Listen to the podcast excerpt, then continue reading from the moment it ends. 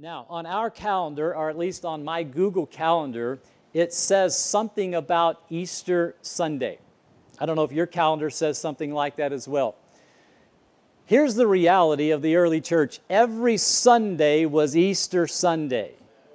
That early church gathered every week to remember uh, that risen Jesus Christ. Every Sunday was Easter Sunday to the early church. And, and I understand there are elements to our culture where uh, we have earmarked this Sunday as Easter Sunday, but if you're not aware, in God's economy, every Sunday is Resurrection Sunday. And uh, so, or Saturday, maybe in this case. So we just want you to be aware of that. And our Lord is risen. He is risen indeed. And the resurrection, if you think about this, the resurrection, according to the scriptures, changes everything. Everything. Paul talks about this in 1 Corinthians chapter 15. It changes everything, not some of the story, not part of the story, but all of the story. Now, not all things in life change everything about our lives. I think we could agree on that. There are some things in life where we don't always have to get it right, and it's not the end of the world, so to speak, right? And as we grow older and mature, we understand those things that, that not everything, uh, we, we don't have to be right on everything, but on the resurrection, uh, we got to be on the right side of this one. There's no margin there's no middle ground, there's no gray area. We've got to be right about the resurrection of our Lord and Savior Jesus Christ. But not on other things of life. Agreed? Let me give you an example. Last, around last October, I noticed something on our kitchen counter at home. It was one of these little uh, perfume pamphlets. I don't know how it got there. It might have come in the mail. Somebody may have dropped it off, but it was on our kitchen counter. And on our kitchen counter, when we bring the mail in, it sits there for a day or two, and then it, it makes its way to where it needs to go. Most of it in, in the trash can, right? And we, we usually keep the counter pretty, pretty clean and, and fresh, but I begin to notice that that perfume pamphlet, it's sticking around and it just stuck around and, and now we're mid-october and it's sticking around and i would notice every now and then that my wife sharon would make her way over to the perfume pamphlet and she would you know open it up and you know what i'm speaking right the kind that you can open and you smell the perfume and from time to time she would make her way to the perfume pamphlet that had been there seeming like a month now and she would sniff it and smell it and say oh i just love the smell of this perfume guys are you tracking with me I'm a little slow, but about a month into it, I'm like, oh, this is where this is going. Christmas is coming up. This is the perfume that she's crazy about. And so, uh, what I did, I took my phone out and I took a picture of the perfume pamphlet. I didn't want to mess this one up. I've messed up enough stuff. I didn't want to mess this one up. So I took a picture of the perfume pamphlet, and the perfume pamphlet stayed on the counter. It didn't seem like it was going anywhere soon. And so then the hints began to get a little more intense. Maybe around Christmas time, she began to say things like, hey, that perfume's not easy to get your hands on. You might ought to look into that. This is the perfume I want. And so I made a play, fellas.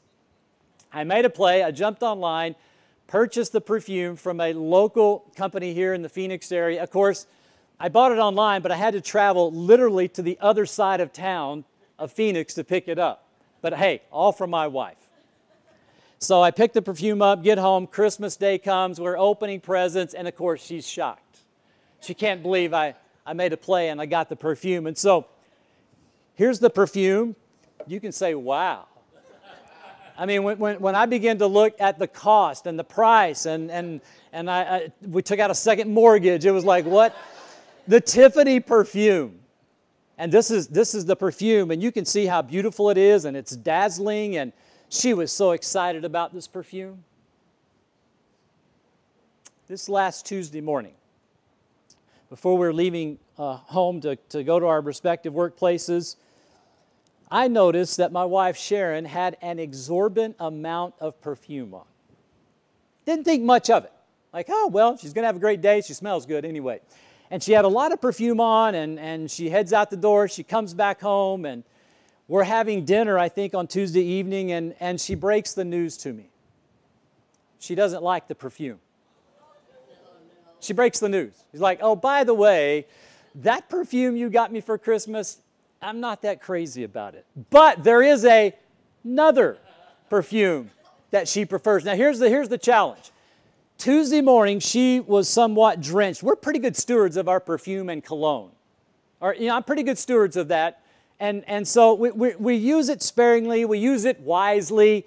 And if you were able to see this bottle, it, it is still predominantly, I don't know, 90% filled with perfume. I said, honey, it's going to be a long couple years for you with that perfume. And so I was thinking on Tuesday, I think what she's doing is she's overusing. You know, when these airplanes go to land and they dump fuel? I thought that's the place she's trying to get rid of the perfume. I say that to say if you're around here on the weekends and I smell a little fresh, you'll know why. It's a silly story about something that it's fun. It's not the end of the world. She's not crazy about it. She doesn't have to be right about this. But the resurrection demands that we be right about it. No room for error. And our problem with the resurrection as we come to this conversation, there is a disconnect between what this looks like and what this means, and, and our paradigm and perspective. For our life experience tells us something quite the opposite of what we read in the scriptures. What I mean by that is who among us hasn't at some point in time been a part of a loved one's or a friend's memorial service? And the, the city I grew up in, it was pretty common to have what we would call an open casket, not as common here in the West. And you would make your way by that open casket and you would see a loved one or a friend or a coworker and you, you would look into that casket. And there would be a lifeless somewhat maybe cold corpse. And for us to think that that, that dead corpse has the potential to live again, it just doesn't fit our paradigm, does it? Our life experience says, there's no way. Our reality of life says, I don't think so. But what does the scripture say? As we take a look this weekend, I want to just begin looking in 1 Corinthians chapter 15. Paul gives us somewhat of a summary of the resurrection. The scriptures will be on the screen. If you have your Bible, I invite you to turn there. I'm reading out of the NIV. Paul says, For what I received, I pass on to you as of first importance. Say first importance with me. Ready? First import. This is priority one that Christ died for our sins according to the Scriptures, and that he was buried, and that he was raised on the third day according to the Scriptures, and that he appeared to Peter and then to the twelve. After that, he appeared to more than 500 of the brothers and sisters at the same time, most of whom are still alive, though some have fallen asleep. In other words, some have passed away. Then he appeared to James, then to all of the apostles. And last of all, he appeared to me as one who had been abnormally born. Paul's talking about as one that was born at a different time, maybe than the original apostles. As you think about the resurrection, I think we need to begin to understand well, what's the reason? What's the purpose? Why? Why a resurrection? Why death, burial, and resurrection? Have you ever thought about that? Why? What's the reason? What's the motive? I think according to the scripture, it's all about relationships. It's all about the Father entering into our world through His Son for the purpose of relationship. So, for example, in Romans chapter 5, verses 6 through 11, notice what the scripture says. Romans chapter 5, I'm going to, let me begin reading actually in verse 8. The scripture says that, but God demonstrates his own love for us in this while we were still sinners, Christ died for us. The reason is reconciling relationships. God demonstrates. The word means to, to come alongside, to partner with. If you dig a little deeper on the word demonstrate, it actually means an expression of kindness and care. So, so see God's work in our lives as an expression of His kindness and His caring for us. He is demonstrating His love while we were yet sinners. Christ died for us. Let's read on. Look what He says in verse 9. He goes on to say, Since we have now been justified by His blood, how much more shall we be saved from God's wrath through Him? For if, when we were God's enemies, have you ever seen yourself as an enemy of God? An enemy. While we were enemies, look at what he says. We were reconciled to him through the death of his son. How much more, having been reconciled, shall we be saved through his life? Look at verse 11. Not only is this so, but we also rejoice in God our Father through the Lord Jesus Christ, through whom we have now been reconciled. The reason for the resurrection is the reconciliation of these relationships where God where God has sent his son into the world to bring us unto himself. It's a powerful thought.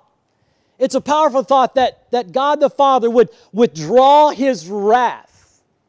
He would withdraw his wrath through his son Jesus Christ and this redemptive act of the cross that Gregory spoke about, that the burial and on the third day the resurrection of Jesus Christ, all of that is a part of God's redemptive purpose to bring us into this reconciled relationship. We were once enemies with God, and now Paul says we're friends.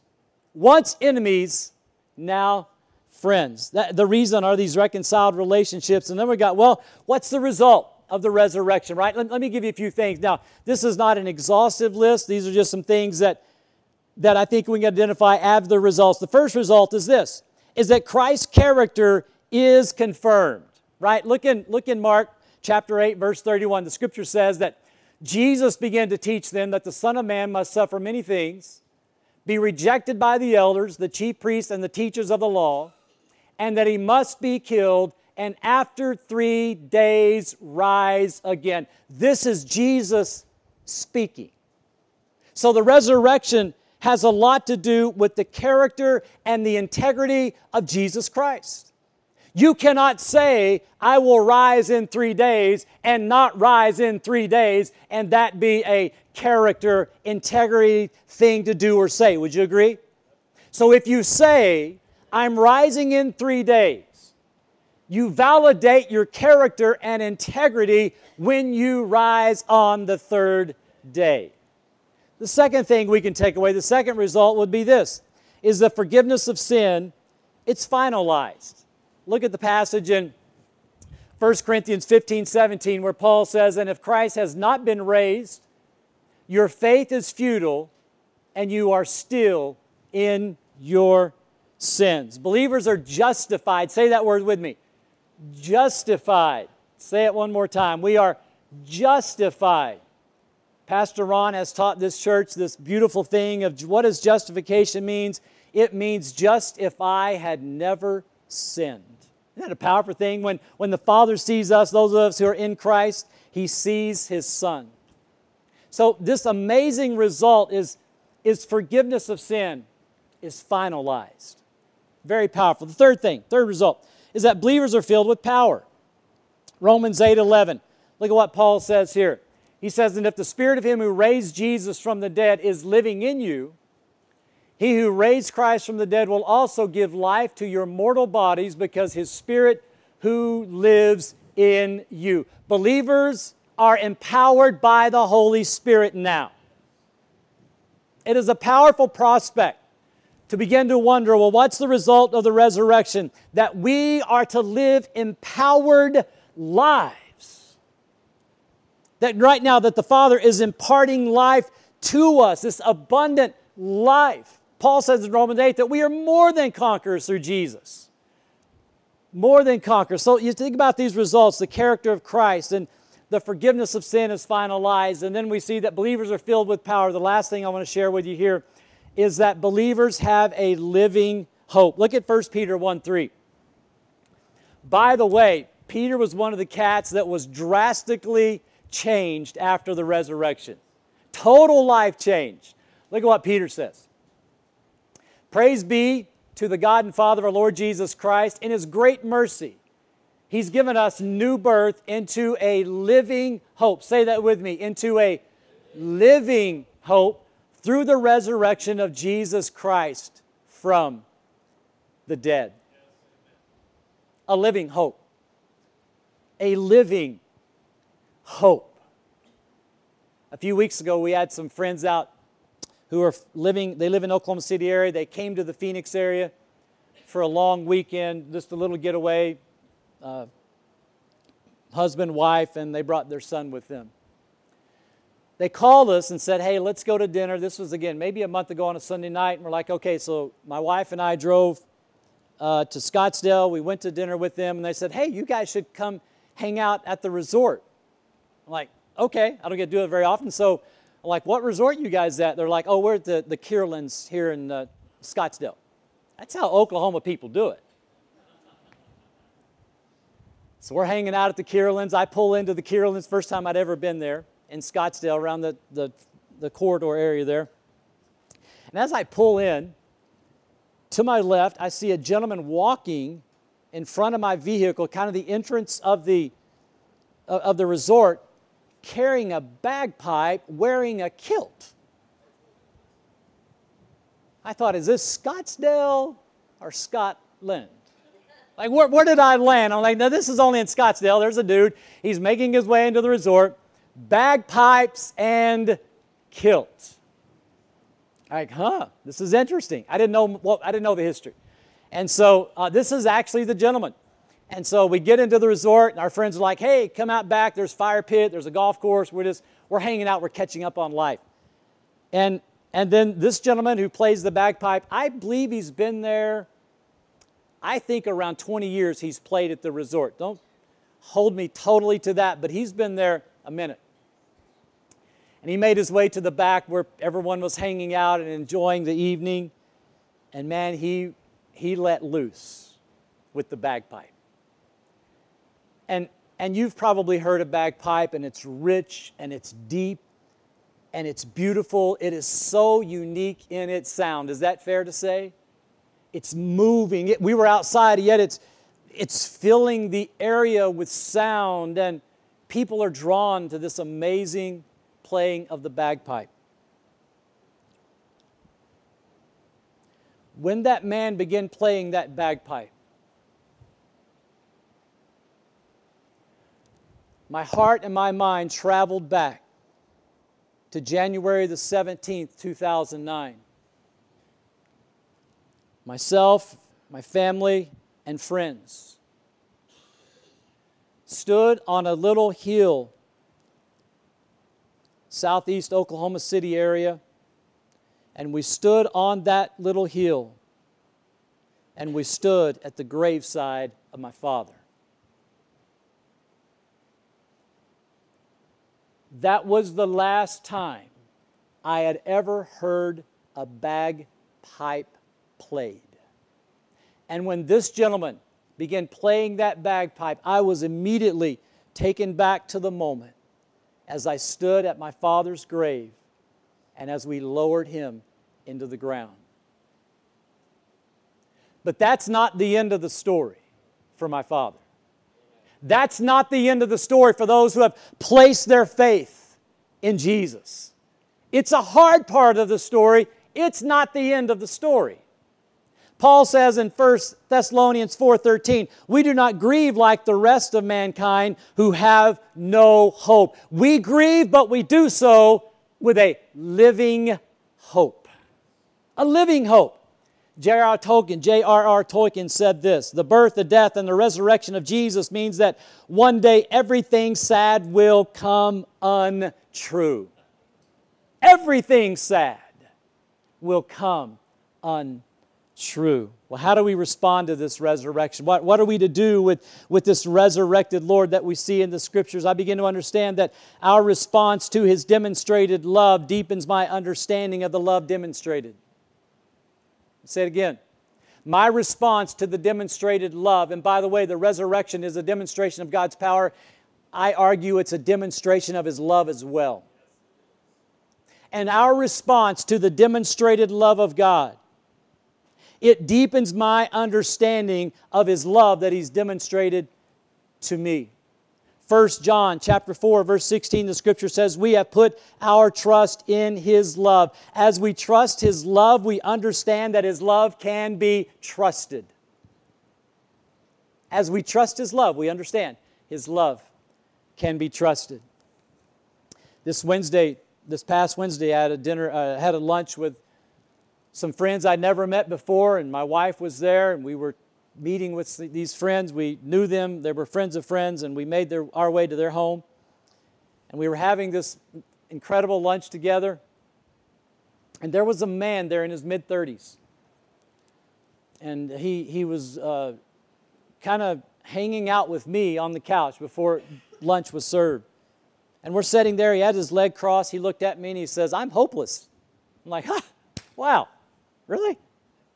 I thought he was saying, Man, I'm hopeless. No, he was saying, I'm hopeless. So I kind of, I never met the man before. I kind of tapped him on the knee and thought, oh man, really? He's like, yeah, I'm hopeless. Like, you're not hopeless, man. You got a beautiful family. It showed me his family. You got a wife, two kids, owns a, business here in Phoenix. I'm like, uh, you're, you're not hopeless. He said, listen to me, Pastor. I'm hopeless. Like, what? He's like, I'm not a believer in Jesus. I'm like, okay. You see, his religion, his tradition, is a tradition that has over 300 million gods. And amongst 300 million gods, the man is hopeless. Let's contend it's not the amount of gods, it's the true God. And, and in a world where hopelessness reigns and certainty seems to be out of control and there's discouragement and then and we're distraught in, in the midst of that environment. The hopelessness around us does not mean that we cannot be hopeful within. In the midst of the hopelessness god's people have hope in jesus christ. Hope. I'll close with a story that we see in the Gospel of John, chapter 11. Jesus is in a conversation with a lady named Martha. Her, her brother, a great friend of Jesus, he's passed away. You might know the story. Jesus makes his way to the area where they live. It took him four days to get there, intentionality, I believe. And he's standing at Lazarus' tomb. Look at the, he has this conversation with Martha. I just read a, a small portion of it. Jesus says to Martha, I am the resurrection and the life. He who believes in me will live even though he dies.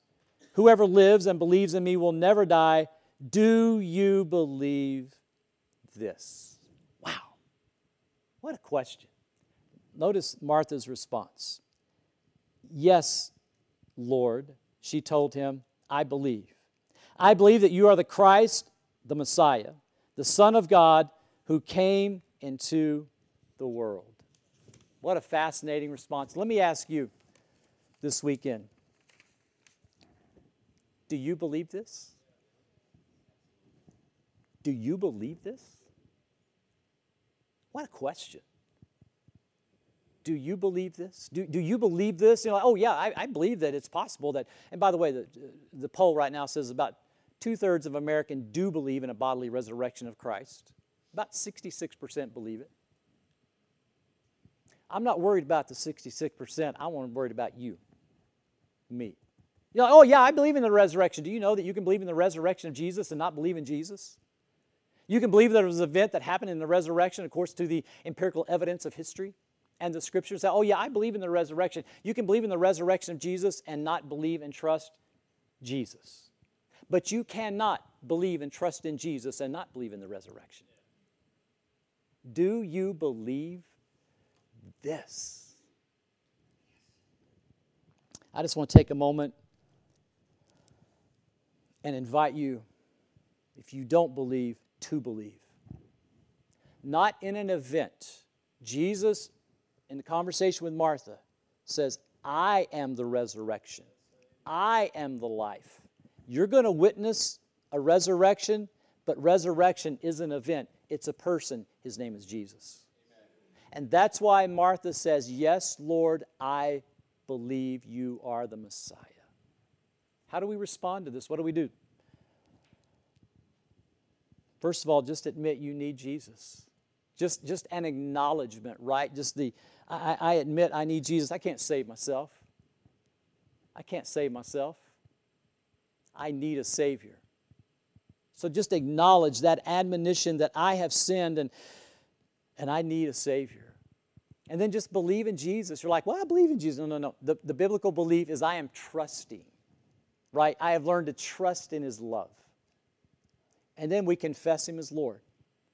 Just as Martha did, she says, Yes, Lord. Yes, Lord, I believe you are the Messiah. I just invite you, just in this moment, and we're, we're wrapping this up, I just invite everyone in the room, the sound of my voice, just why don't we just bow our heads just for a moment? Let this just be just a brief time of spiritual reflection, a time for you just to kind of maybe take a little inventory spiritually.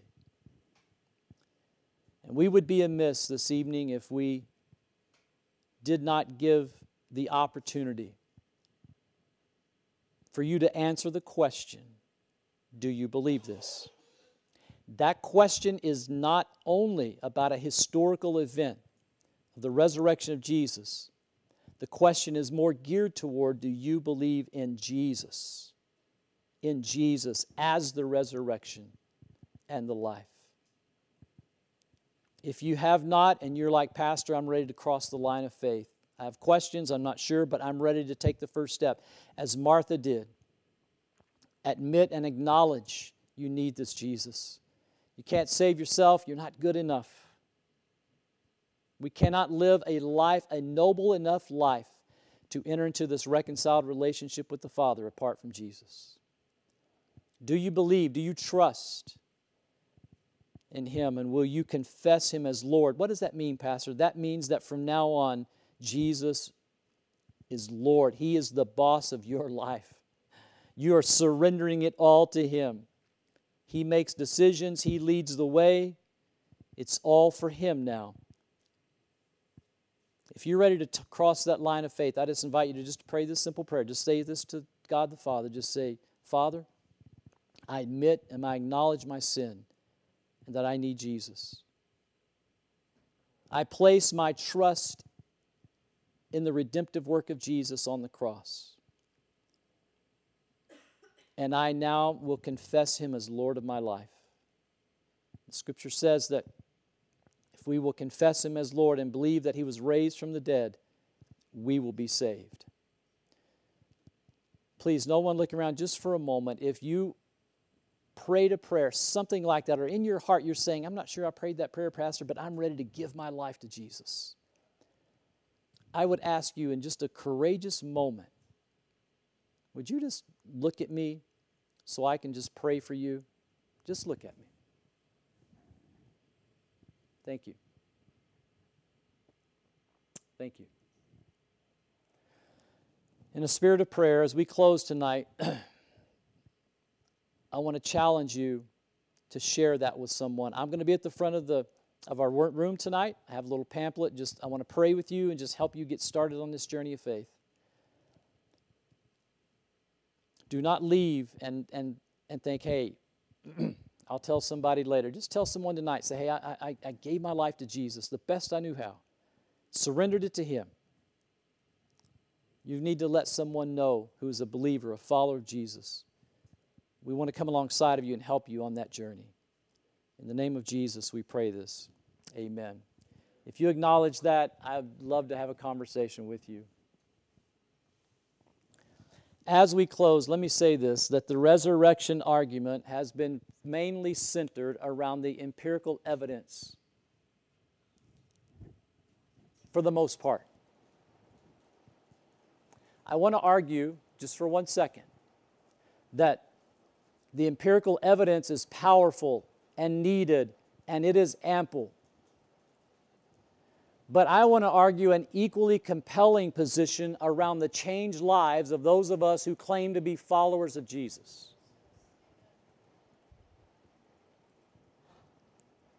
The most powerful apologetic of the resurrection of Jesus Christ are believers.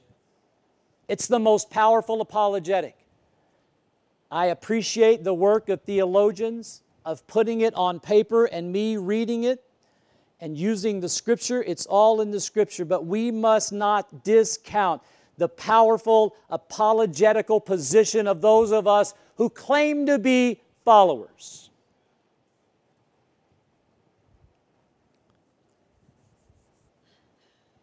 The people of God living out the life of Christ in the power of the Holy Spirit.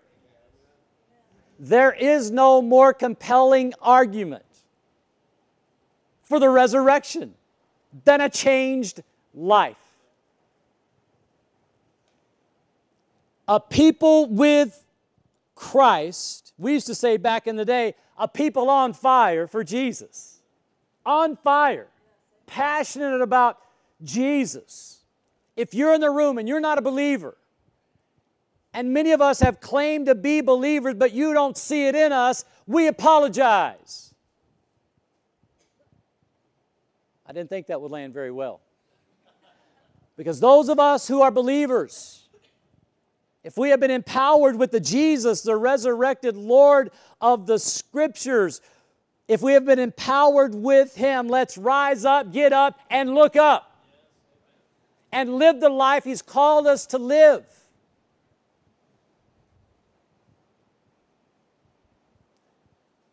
If Jesus is not alive among us, then I wonder is he alive within us? And the church of Jesus Christ, the local New Testament body of faith, it is time that we penetrate the culture. Good doctrine, I'm all for. I'm love apologetics.